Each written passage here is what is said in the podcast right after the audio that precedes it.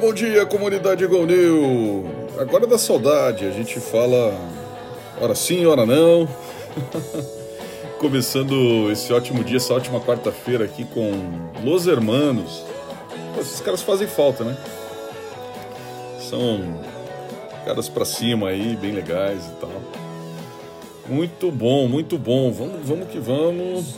É, a gente tem vários conteúdos muito legais. O desafio agora de curadoria fica ainda mais legal, mas a gente vai fazendo, vai fazendo on demand aqui, nosso Bom Dia Sam Control. Nós somos a Gonil, a gente endereça negócios velozes e também corretos e todas as contradições aí de conectar o mundo, uh, compliance, ética, governança, todas as suas matizes, né? Versus tecnologia, inovação, regulação e tal e outras tretas mais. Então vamos lá, vamos aqui em menos de 30 minutos a gente procura endereçar uh, o que de mais relevante, ativos né, de conhecimento, day assets que nós chamamos, né? Ativos do dia de conhecimento relevantes para que você possa tomar melhores decisões digitais, possa se provocar também. É um pouco do, da nossa missão aqui. Bom, uh, vamos deixar aqui os nossos queridos Los Hermanos de ladinho. E deixa eu falar aqui primeiro, saiu um, um, uma, uma tabulação muito interessante. São 728, 728 unicórnios existentes hoje no mundo. E Radar Gonil, sensacional, né? Saiu aqui esse conteúdo do portal theshift.info é, falando então a respeito, dando uma, uma minerada nesses dados dos 728 unicórnios do mundo, é, que valem aí mais de um bi de reais, eu vou procurar trazer aqui algumas nuances desses dados, a gente achou bem interessante. Primeiro é, é a questão de que 12, né, 12 desses 728, ou seja, não é um número assim tão expressivo, né, é para a gente baixar um pouco a altivez, mas de qualquer maneira temos 12 desses 728 unicórnios. Né? Uh, a gente é, coloca aqui, ó, eles colocam aqui uh, quatro das brasileiras são as fintechs, né?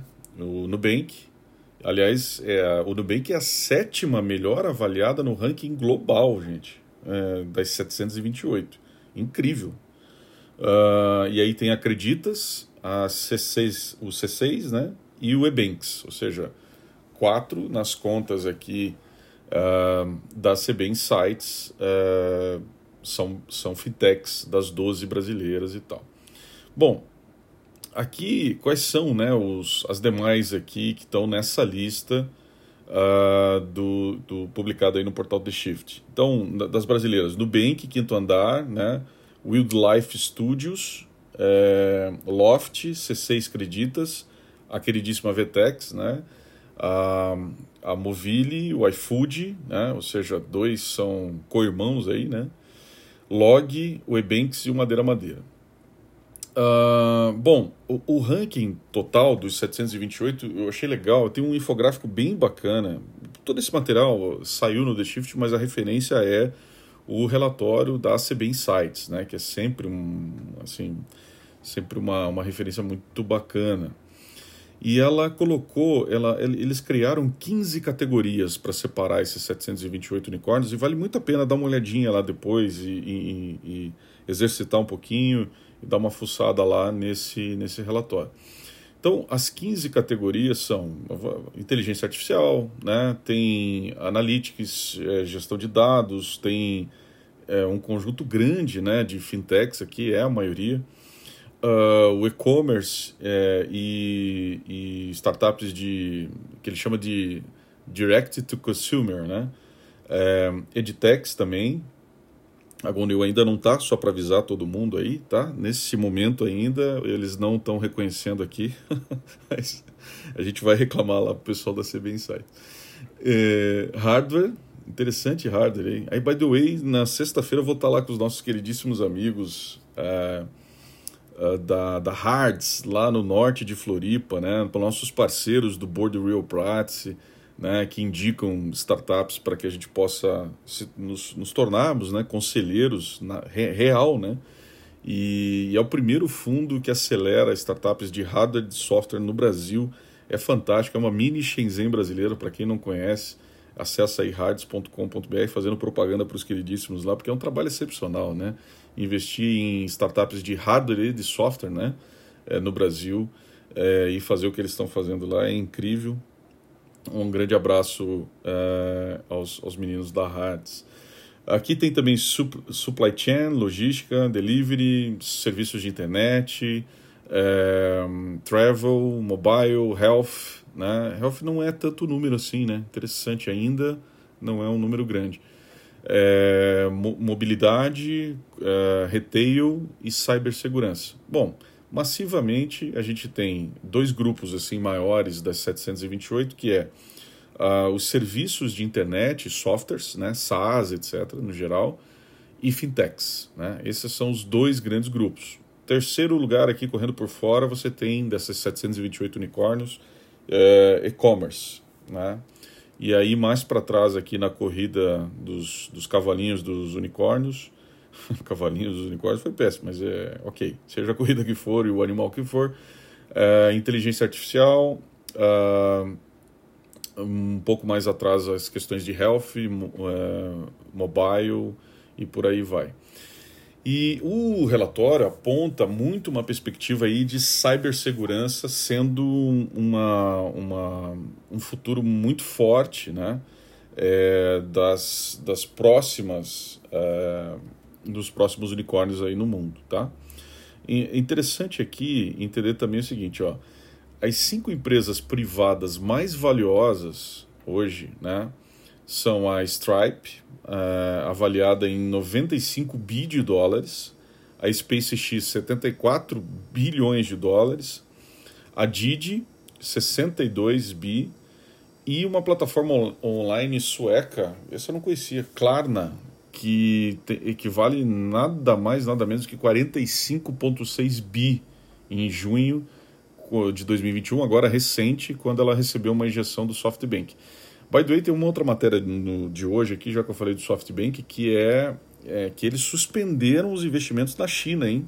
Em função daquelas tretas todas lá, da, da, da, das edtechs chinesas e da, das questões regulatórias lá.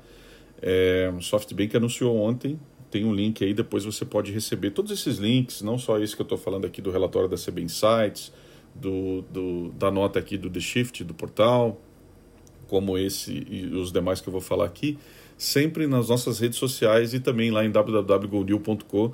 Aliás, a gente mudou e antes o pessoal precisava se cadastrar tal, a gente arrancou isso. Então você pode entrar lá sem precisar sign wall, nem paywall, nem nada. Você consegue ver esse resumo que a gente trabalha com muito carinho aqui para você diariamente. Independente da gente ter o bom dia ao vivo aqui, né, na voz, é, mas sempre eh, nós estamos fazendo essa curadoria e colocando diariamente, assim como repercutindo também nos nossos grupos. Se você ainda não faz parte, abrimos um quinto grupo aí, temos hoje mais de 1.200 pessoas que fazem parte assim desse núcleo mais íntimo né, da, da comunidade GoNew, além dos 23 mil que chegamos é, no, no cômputo geral, pessoas que participam aí da nossa, das nossas discussões. Uh, e se você não entende ainda da onde que surge essa mobilização toda e tal, basicamente a gente tem alguns programas onde as pessoas fazem, não é obrigatório fazer, você pode participar abertamente aqui da comunidade, das nossas discussões, mas fazendo você entende um pouquinho melhor como a gente endereça essas contradições todas, né, de conectar o mundo, como a gente endereça a velocidade empresarial, controle, inovação, é, com, com ética, né, tecnologia, com compliance, essas coisas todas que aparentemente não batem. Então, inclusive, no dia é, 10 de setembro, a gente tem a volta do Master híbrido, né? ou seja, lá na nossa sede nova, dentro da, do Learning Village, em São Paulo, você pode optar por fazer online ou fazer presencial, como queira. A gente está de volta e eu não tenho ideia de quantas ideias malucas nós vamos fazer lá, retomando toda essa veia muito maluca aí que a Gondil tem. Mas vamos lá, seguindo aqui, uh, muito interessante, vale muito a pena é, entender então os 728 unicórnios do mundo, todo esse relatório que saiu aí é muito legal. É, tem uma matéria também que saiu no Globo, é, sobre o próximo capítulo né, da, da, da, Saiu na exame, perdão, não no Globo. Perdão, tô, é, esquece tudo. Saiu no Época Negócios. É, o próximo capítulo do Nubank. Né? Vale muito a pena dar uma olhadinha. Então ele fala um pouquinho, é, até faz referência aos 728 unicórnios e tal. É, e, e, e, coloca aí o, o, valuation é, do Nubank, traz um pouquinho da história, assim, né, do Vélez e do pessoal lá. Aliás, a Cris Junqueira abre, né, o nosso Master lá em setembro, então, hashtag fica a dica. Nós hoje é, estabelecemos uma parceria com o Nubank, muito legal, onde dentro de um projeto que eles têm que chama-se Semente Preta, as startups que passam por esse processo de aceleração do Nubank receberão gratuitamente a participação dentro do Master em Governança da Gunil. Né? Então a gente está muito feliz aí, a Cris Junqueira, a Cris é, é, Canavero também, que é Master e hoje é diretora de SG é, do Nubank. A gente nessa parceria aí fechada e daqui a pouquinho vai aparecer aí nas redes do Nubank também, a GoNew. Ah, que legal. Uh, aí, uh, o que mais que nós temos? No eixo de Data Tech Cyber, tem uh, um material muito interessante sobre seis tendências de dados e inteligência artificial para 2021 e além, né? Então, é, é, tá, esse, esse, esse artigo saiu no MIT, é, é, no portal, e está dizendo o seguinte, bom, primeiro eu gosto do MIT porque ele tem sempre no comecinho dos artigos dizendo assim, por que, que isso importa, né? E aí aqui tem uma frase, a lacuna está aumentando entre líderes e retardatários de dados, de dados externos a análises de experiências do cliente, é nisso que os líderes estão se concentrando. Então, é, aí ele, ele coloca algumas, uh, algumas tendências, seis tendências sobre dados e sobre inteligência artificial. Vale muito a pena ver, eu vou procurar destacar rapidamente aqui. Um, as empresas continuam com um ímpeto ousado, né? Então, ele recomenda que acelere os planos de migração para a nuvem, né? Use esse momento perturbador aí para desafiar o status quo, né? E concentre-se aí no que ele chama do primeiro 1% da mudança, ou seja, começa, né? E aí a, a sinergia virá e tal.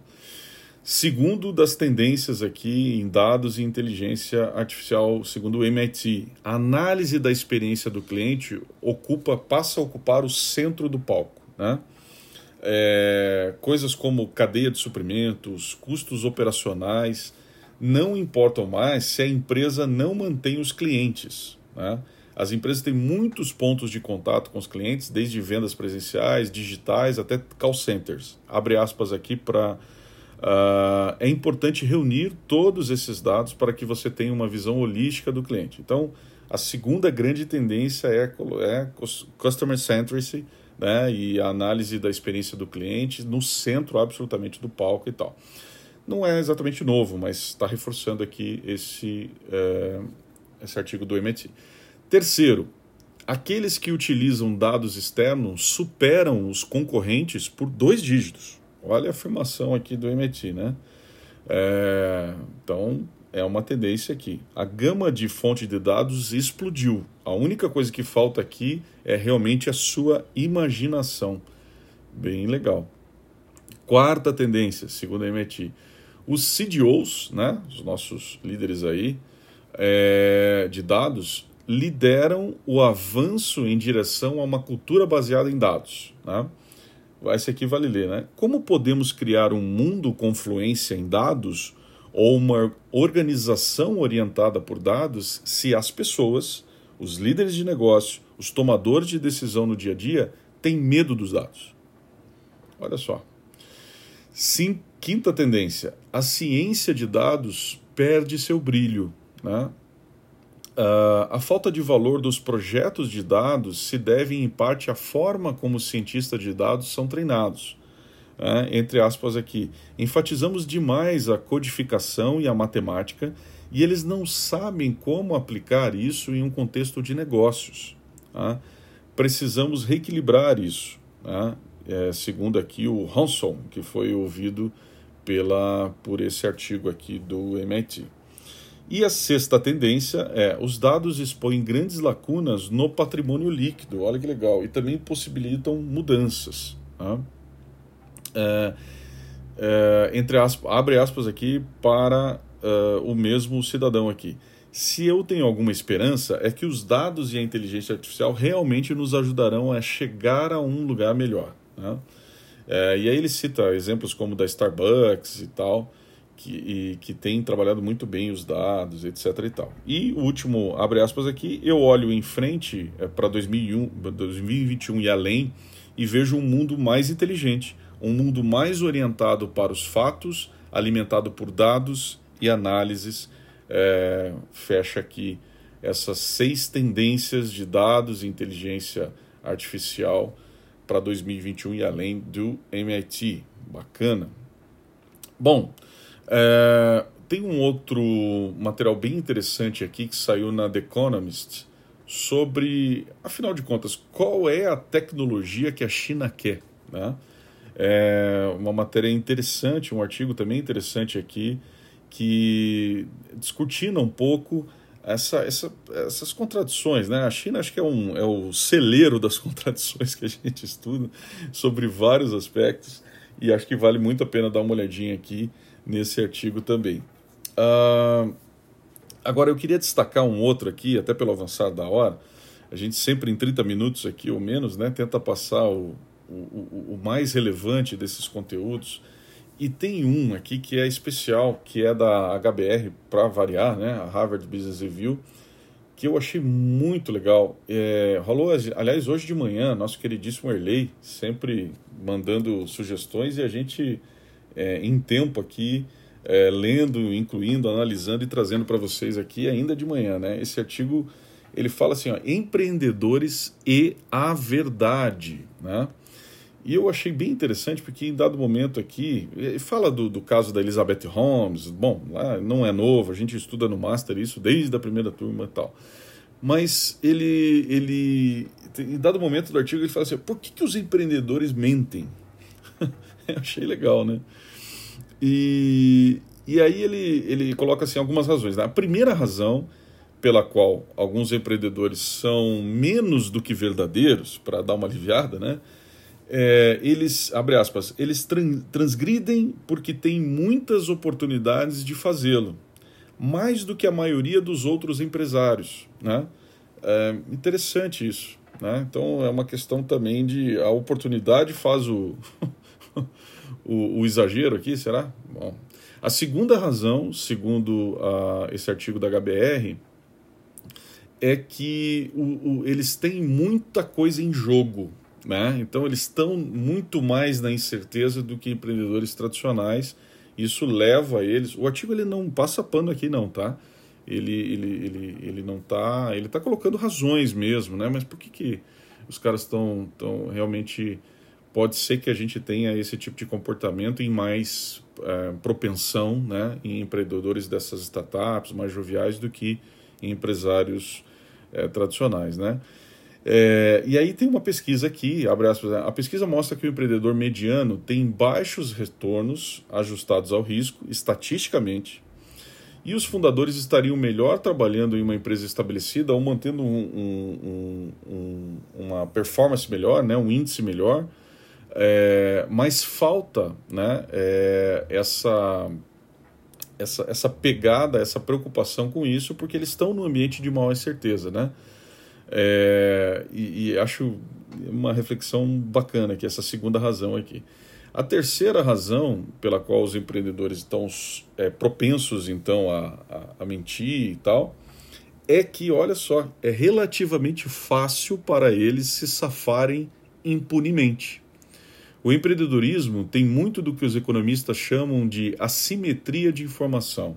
Normalmente, os fundadores lideram empresas privadas de capital fechado e possuem muitas informações é, que outras pessoas, investidores, clientes, funcionários, não possuem. Os líderes de empresas públicas têm requisitos de transparência extensos e estão sob intenso escrutínio. Se contam uma mentira, muitas pessoas estão em posição de descobri-la, etc. e tal.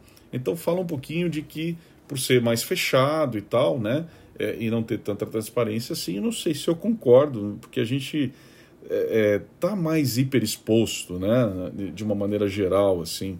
E, e, tem casos recentes, inclusive, de startups aí que, é, que foram bastante expostas nas redes tal. Claro, não sob o escrutínio de um mercado aberto, de uma companhia aberta e tal, obviamente, mas talvez por outros meios aí.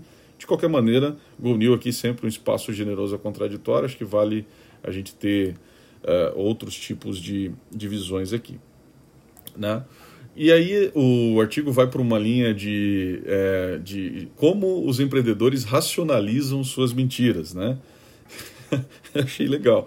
E aí ele cunha algumas frases, né? Então, por exemplo, é para um bem maior, né? Quer dizer, eu tô, tô gerando impacto, sei lá o que. Né?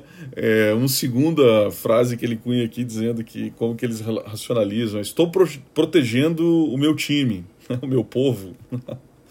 né? Interessante, né?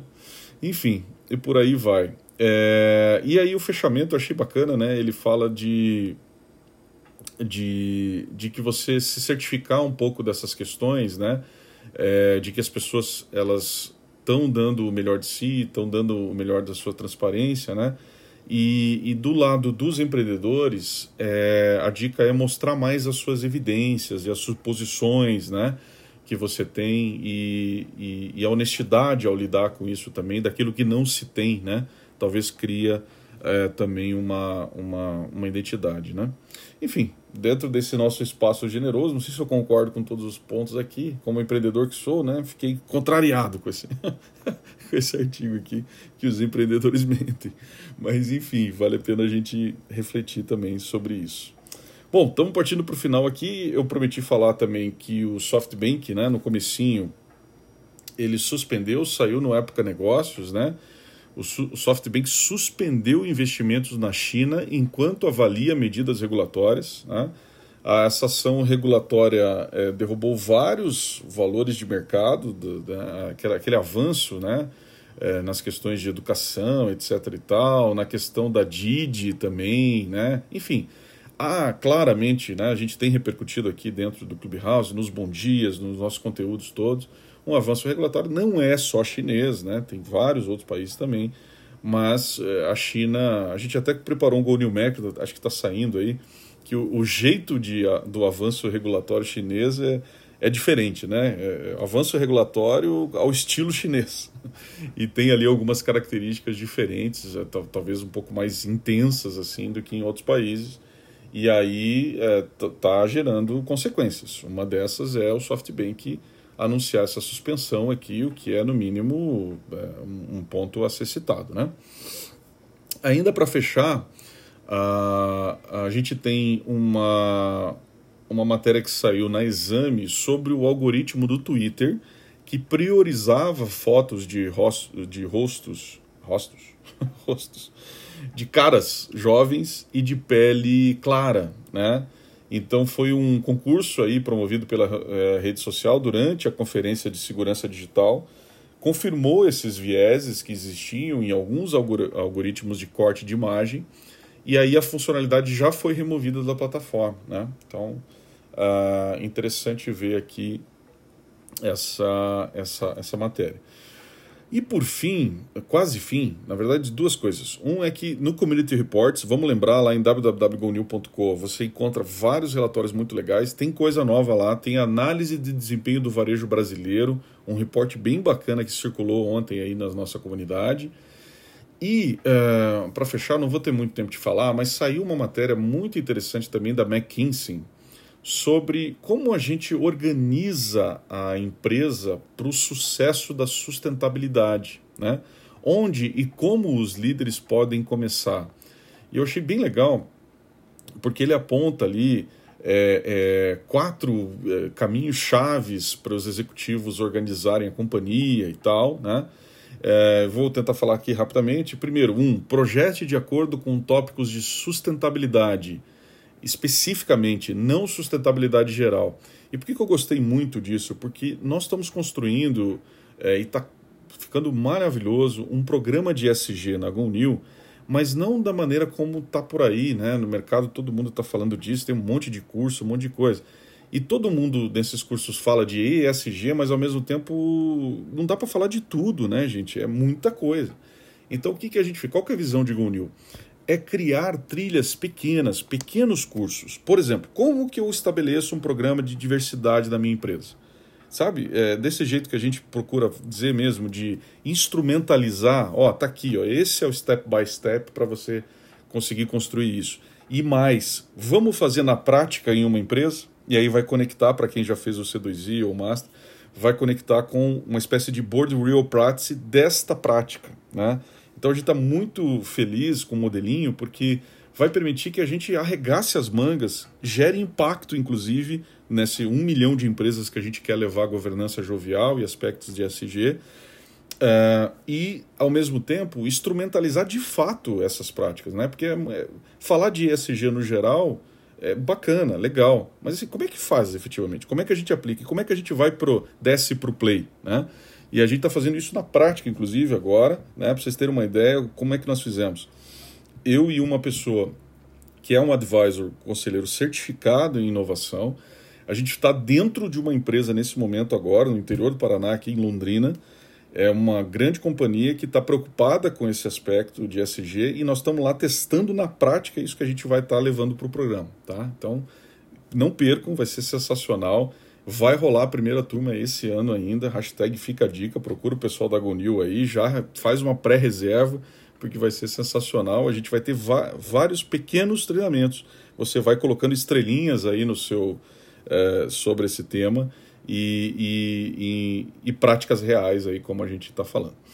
E aí, para fechar, então, é, os outros aspectos destacados aqui é dê à sua equipe, é, sua equipe central de sustentabilidade os direitos de decisão para executar a mudança, segundo aspecto. Terceiro, encontre a estrutura que melhor se adapta à sua agenda de sustentabilidade e à sua organização como um todo, ou seja, é tailor-made, como a gente sempre falou, sobre vários outros prismas e outros aspectos aqui na GoNew.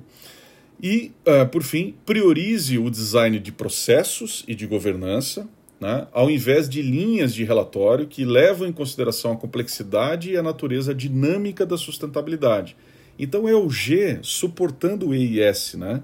É, a gente até tem uma, uma, uma figura é, que nós desenvolvemos em GoNew justamente isso. O G para nós é a base, ele dá a sustentação para o EIS. Sem o G, o EIS eles, eles se perdem aí. Né? Você não consegue garantir isso, não consegue garantir a sustentabilidade do ESG.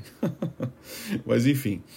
Gente, muito legal, muito obrigado aí a todo mundo que nos ouviu aqui é, no Clubhouse ao vivo e também é, aí no Spotify, onde a gente ficou surpreso, né? Super audiência aí já na edição. Agora nós estamos procurando fazer ao vivo aqui segundas, quartas e sextas e ficou ainda mais rico, né? Porque a gente faz aí um compêndio aí dos dois dias, sempre conteúdos muito relevantes. Pô, mas onde eu vejo esse trem todo, esses links todos que foi falado aí? É só seguir a GoNew nas redes, é só você participar dos nossos grupos, entra em www.gonil.com que você vai ter e receber tudo isso num bom dia, é, num café da manhã, bem legal aí, que a gente manda para você, para que possa acompanhar o seu café da manhã. Beleza? Bom dia para todo mundo, Los Hermanos e O Vento.